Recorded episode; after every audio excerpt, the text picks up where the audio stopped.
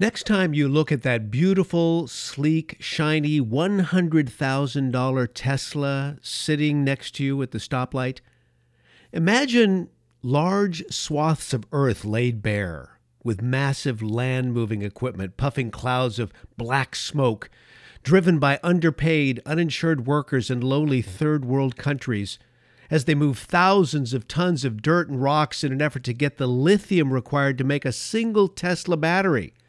It's something, by the way, that could never be done in the United States because we care about our environment. But that's what's going on when the Tesla is being constructed. The question is does that sound green to you?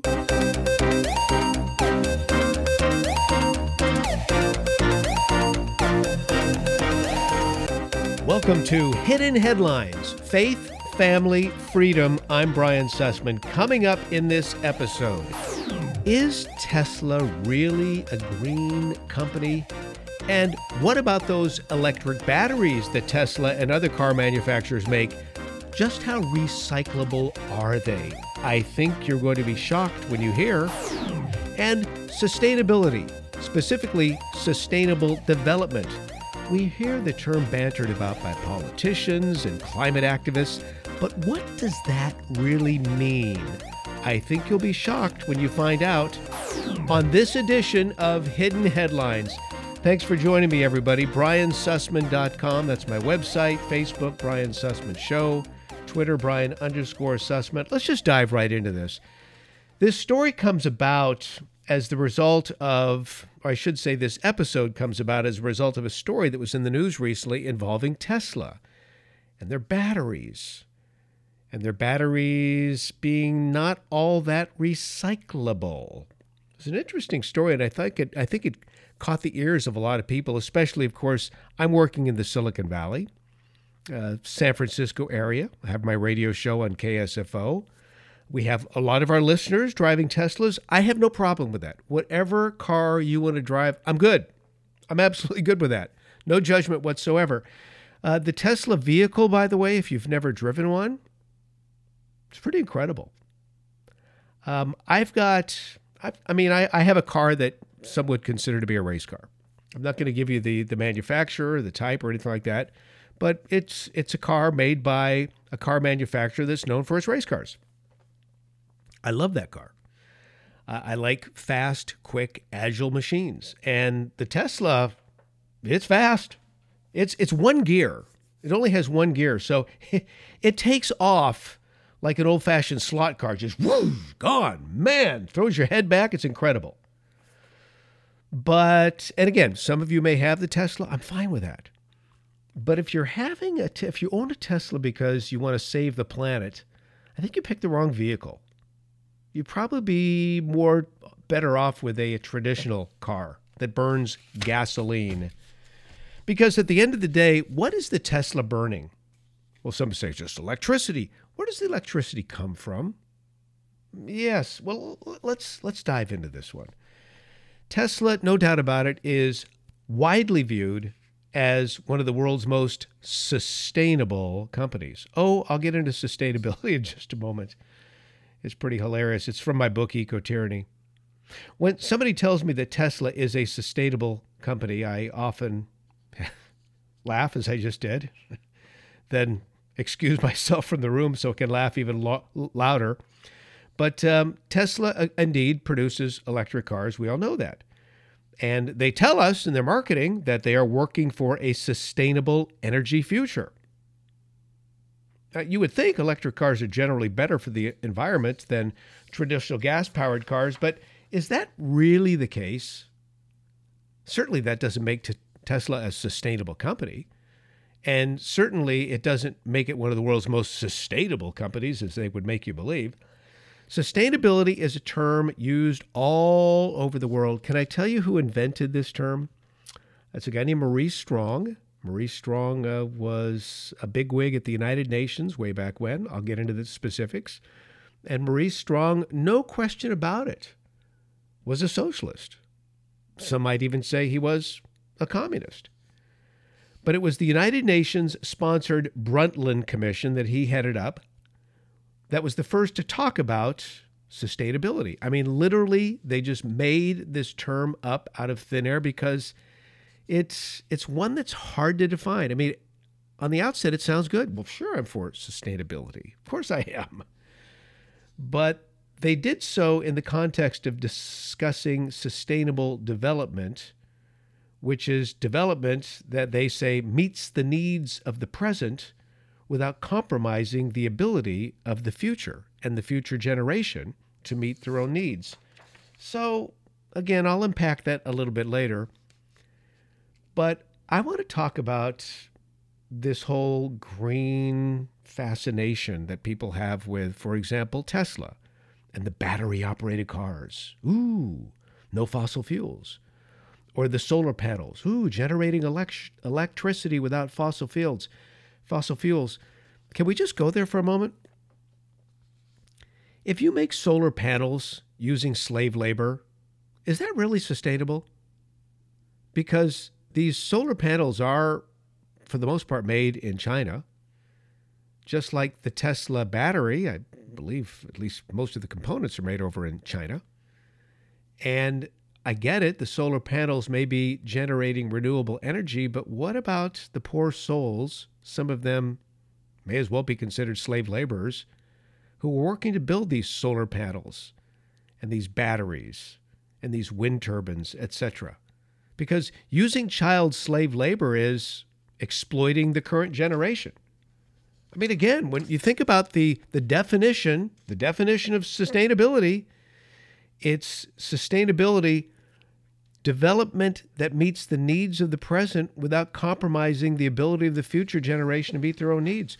So, what about the slave labor?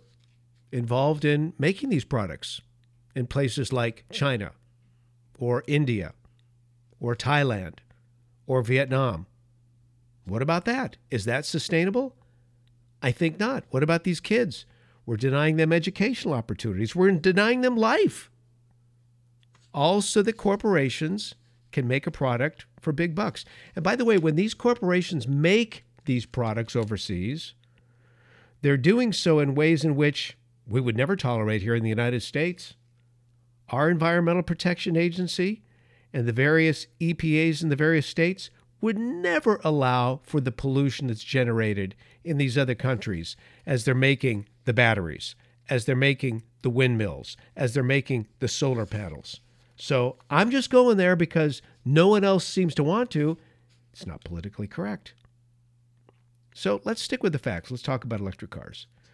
Uh, they pull electricity from the grid. You plug them in overnight and uh, or at the, the, the filling stations, so to speak, that are all over California. And you, you plug them in, and you're, you're you're getting the electricity rather cheaply at these public pay spots. You're getting it rather cheaply. I'm not sure who's subsidizing this electricity, but you're getting it on the cheap. Nonetheless, this is energy pulled from the grid and what is the grid powered by? Oil, gas, and coal. Now, in California, we don't have any more coal generated electricity. We're getting rid of our hydroelectricity by, by and large. We're tearing down dams with hydroelectricity as opposed to building new ones. Um, most of the energy that is pulled from the grid here in Cal, or mo- most of the energy in the grid in California is natural gas based. A fraction of it's from solar, another fraction is from wind. But remember, when the sun's not shining and the wind's not blowing, natural gas is always the backup.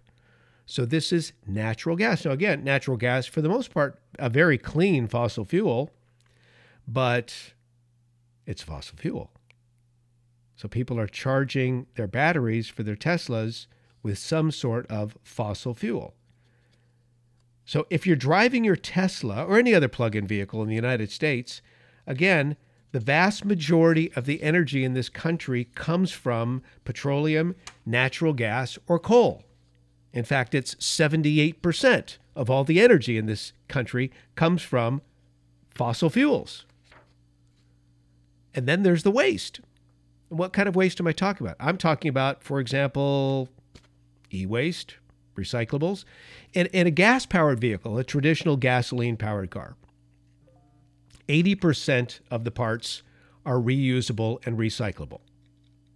So, in other words, you can take that, you can dismantle the car and reuse 80% of the stuff in a traditional vehicle. Uh, electric cars incorporate 1,600 pounds more of e waste. In the United States, only about 30% of that e waste, that electronic waste, is actually recycled. And by the way, e waste is substantially more hazardous than general, general waste when not recycled. And I should also mention this e waste can't be dumped in the landfill. You could take that car that's no longer in use and literally, if you wanted to, just dump it in a landfill. And we've got plenty of landfill space available. We do landfills really, really well in this country, but the e waste, you can't do that. So, for example, Ford Motor Company, they had this goal at all of their facilities to send zero waste to landfills. And they're pretty much doing that. GM is doing the same thing. They can take a used GM vehicle, a used Ford vehicle, and they'll they'll recycle all of it. You can't do that with a Tesla. I'm just saying with these electric vehicles, you can't do it. Now, Tesla's sustainability model is only going to work someday, someday with the appropriate infrastructure. In other words, you'd need charging stations, you'd need better roads for autonomous vehicles, you'd need uh, renewable energy grids with substantially more capacity than we have today. You'd need battery battery recycling centers, a whole network of them, and you'd need expanded capacity for lithium mining, which we'll get into. Lithium mining. You can't build a battery without mining lithium. So what is Tesla? Well, Tesla is just a company. It's a company that makes electric cars with a very well known and prolific CEO named Elon Musk. Tesla. So, how green is Tesla really? There's a group called Devonshire, Devonshire Research Group, an investment firm that specializes in valuing tech companies. They did the work for us, and they concluded that Tesla's environmental benefits woo, are more hyped than warranted. My goodness. Devonshire didn't isn't saying that uh, Tesla is well. Tesla is arguing they're arguing that Tesla, and by extension all electric vehicles, create pollution and carbon emissions. Maybe it's not coming out the tail, tailpipe because there is no tailpipe um, as we know it, but they are creating pollution and carbon emissions in other ways because each stage of an electric vehicle's life has an environmental impact. Now, again, it's not as obvious as the tailpipe, but that doesn't make it any less damaging. So let's start with the basics. The electric car doesn't need gas, but it still gets its energy, for the most part, as I mentioned, from burning some sort of carbon fuel. Just depends on how your local grid generates electricity. That's we get that. Now, gasoline doesn't exist in a vacuum either. I mean, there is refining, processing, transporting. Uh, you've got all that with with gasoline and diesel. I, I get that, and it takes a lot of energy to produce a gallon of gasoline. But it also takes a lot of energy to put together that battery for the Tesla vehicle. So let's continue to dive into this research from the Devonshire Research Group. An electric car needs to be light, which means they include a lot of high performing metals. Lithium, lithium, for example, is a super light and super conductive metal. That's how you get a lot of energy without adding a lot of weight. And there are other rare metals sprinkled throughout the car, like in the magnets, um, in the headlights, onboard electronics. But those rare metals come from somewhere. They come from deep within the earth, mines. And mining is never really all that pretty. It's, it's, I mean, you, if you've ever seen a mine, uh, they pretty much take care of what was there. Now, again, Tesla, all electrical vehicles rely on parts with similar environmental issues. They are mined. I had someone come into my radio show as a caller, and uh, this was an engineer who shared some interesting stats which have been verified. In order to make one battery, one Tesla battery, you would need to mine 300, excuse me, 11,000 tons of ore. So, to get the lithium required for one Tesla battery, you need to mine 11,000 tons of ore. 11,000 tons of ore.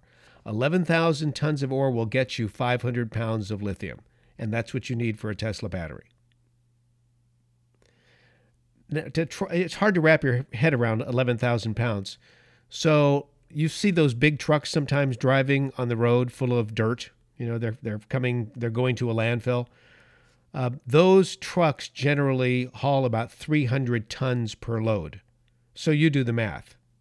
11,000 tons, 300 tons per load. And and all that's that's a lot of energy to mine that lithium. That's a lot of energy to transport the lithium and then fashion it into a battery. So it doesn't sound all that green to me. Those rare metals come from somewhere. Even solar panels, by the way, depend on these rare metals that have to be dug out of the earth and then processed in less than green ways. That's why it, it's it's difficult to do this in the United States because our environmental standards are so high. We don't want the pollution, so we allow other countries to do it for us. Now, again, these rare metals exist only in tiny, tiny quantities. Um, one of the biggest rare earth mines in the world is in China. And when they do this, they're digging holes, they're pouring ammonium sulfate into them to dissolve the sandy clay. They haul out all of this muck and pass it through several acid baths, and what's left is baked in a kiln. pollution, pollution, pollution, pollution. And then you've got the rare earths required to build the batteries or our phones.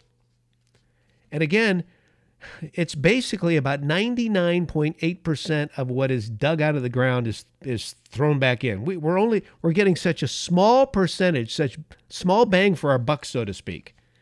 But the process is polluting. There's rock crushing equipment astronomical energy bills, coal fired furnaces, spewing lots of carbon dioxide into the atmosphere in the process of refining a material destined for your zero emissions car. Come on, folks. In fact, manufacturing an electric vehicle generates more carbon emissions than building a conventional car, and that is a fact. And most of that is because of the battery. And where am I getting this information from? From an otherwise very liberal organization called the Union of Concerned Scientists. The Union of Concerned Scientists. In fact, one of their scientists writes, We're shifting pollution, and in the process, we're hoping that it doesn't have an environmental impact. Hoping. Hoping. That's David Abram, author of the book, The Elements of Power. Greenhouse gas emissions, their footprint is high. It's a big footprint on the front end as they're being built. After you're done using it, it's pretty high as well. Because now what do you do? 10 or 15 years from now, when that battery's no good, what are you going to do? Your Tesla Model 3 is on its last legs. Where's the battery going to go? Guess what? Battery, battery recycling is in its infancy it's in its infancy. Battery, battery recyclers are just piloting their technology to, requi- to recover as much material as they can from those batteries. And that Tesla battery pack is huge. The challenge with recycling these rare metals is enormous. Tesla can say whatever it wants. Folks, we're not there yet. We're not doing this top notch yet. So, according to Tesla, the company already recycles all battery packs returned to it and plans to do more. Well, of course, they're, they're doing their best, but their best, in the estimation of many experts, is not very good at all. Now, as the battery market grows, greater numbers will drive up recycling efficiencies for sure and reduce the impact on the environment. But again, we're talking a timeline. We're not there yet. So, the dirty truth about those green batteries we've got a mining boom. So, think about this the clean tech boom is fueling a mining boom. boom. which is polluting. This this desire to be green is on the front end creating a mess. The high tech energy infrastructure of tomorrow requires a host of metals and minerals from across the periodic table, across the planet. The lithium ore, the batteries used in EVs, the energy storage required. It's not just lithium, but often other things cobalt, manganese, nickel. Electric vehicles, they rely on these rare earths. Solar panels, too. I mean, they gobble up a significant share of the world's supply of uh, g- gallium and beryllium. Or is it tel- tellurium? Tellurium? I mean, these are words you don't use in everyday conversation because they're from the bowels of the earth. For example, we're in 2019 as I record this.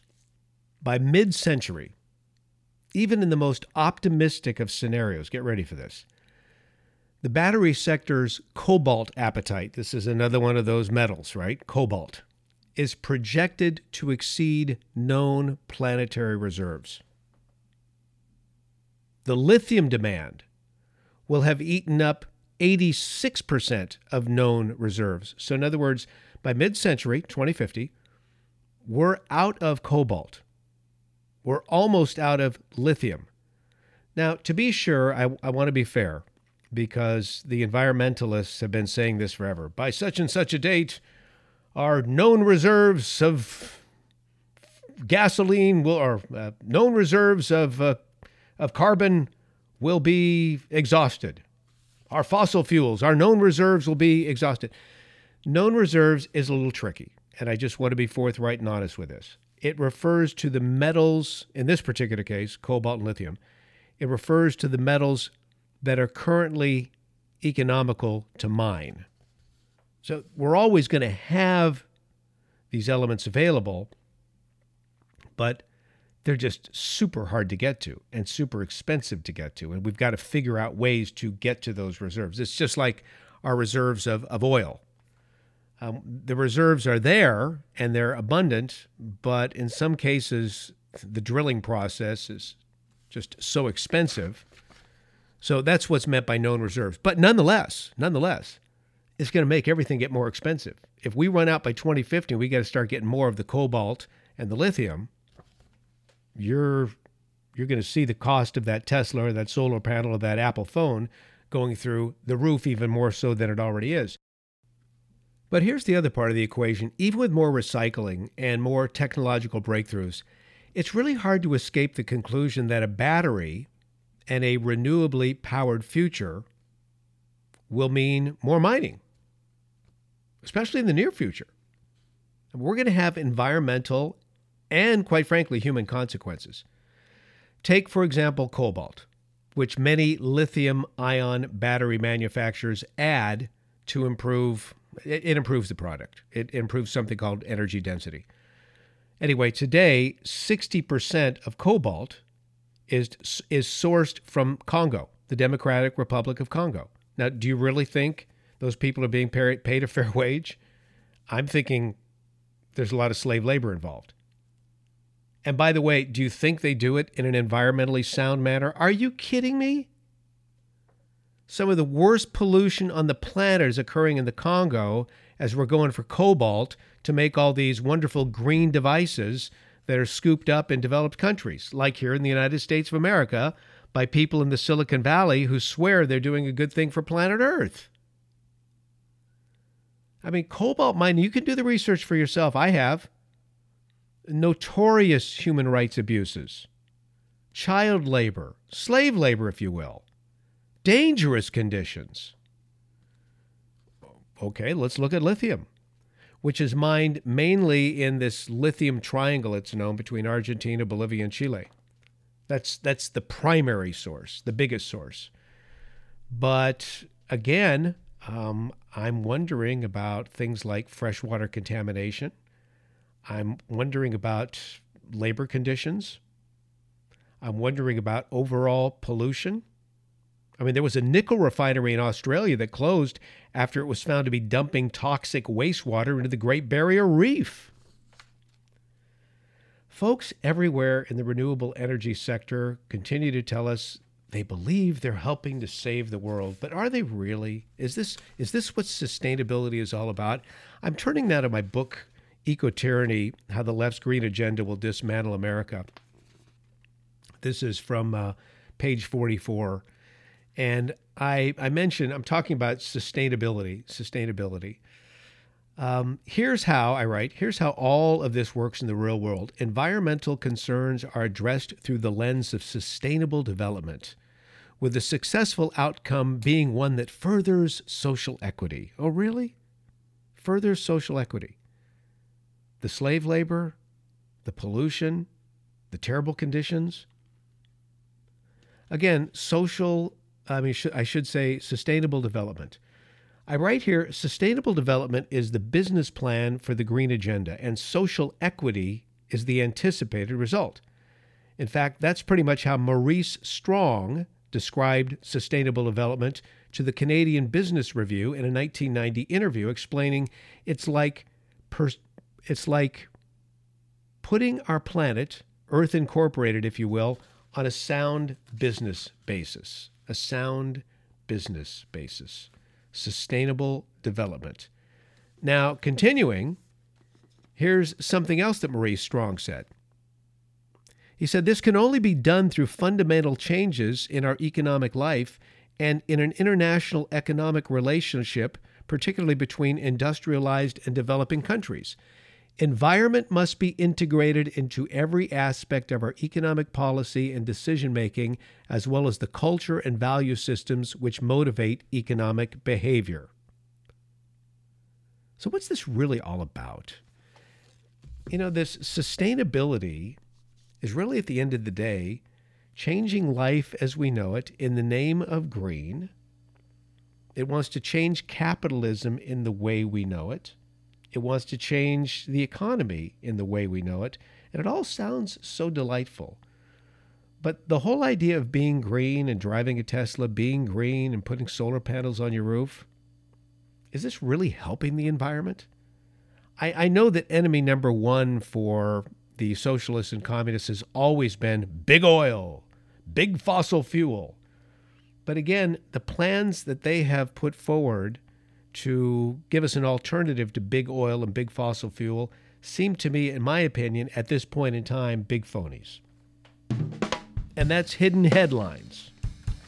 Thank you for joining me. I look forward to your feedback. Just go to briansussman.com and you can pop off and get a hold of me. I do appreciate that. Hidden Headlines, Faith, Family, Freedom. If you enjoyed this podcast, please share it with others. I'm Brian Sussman signing off.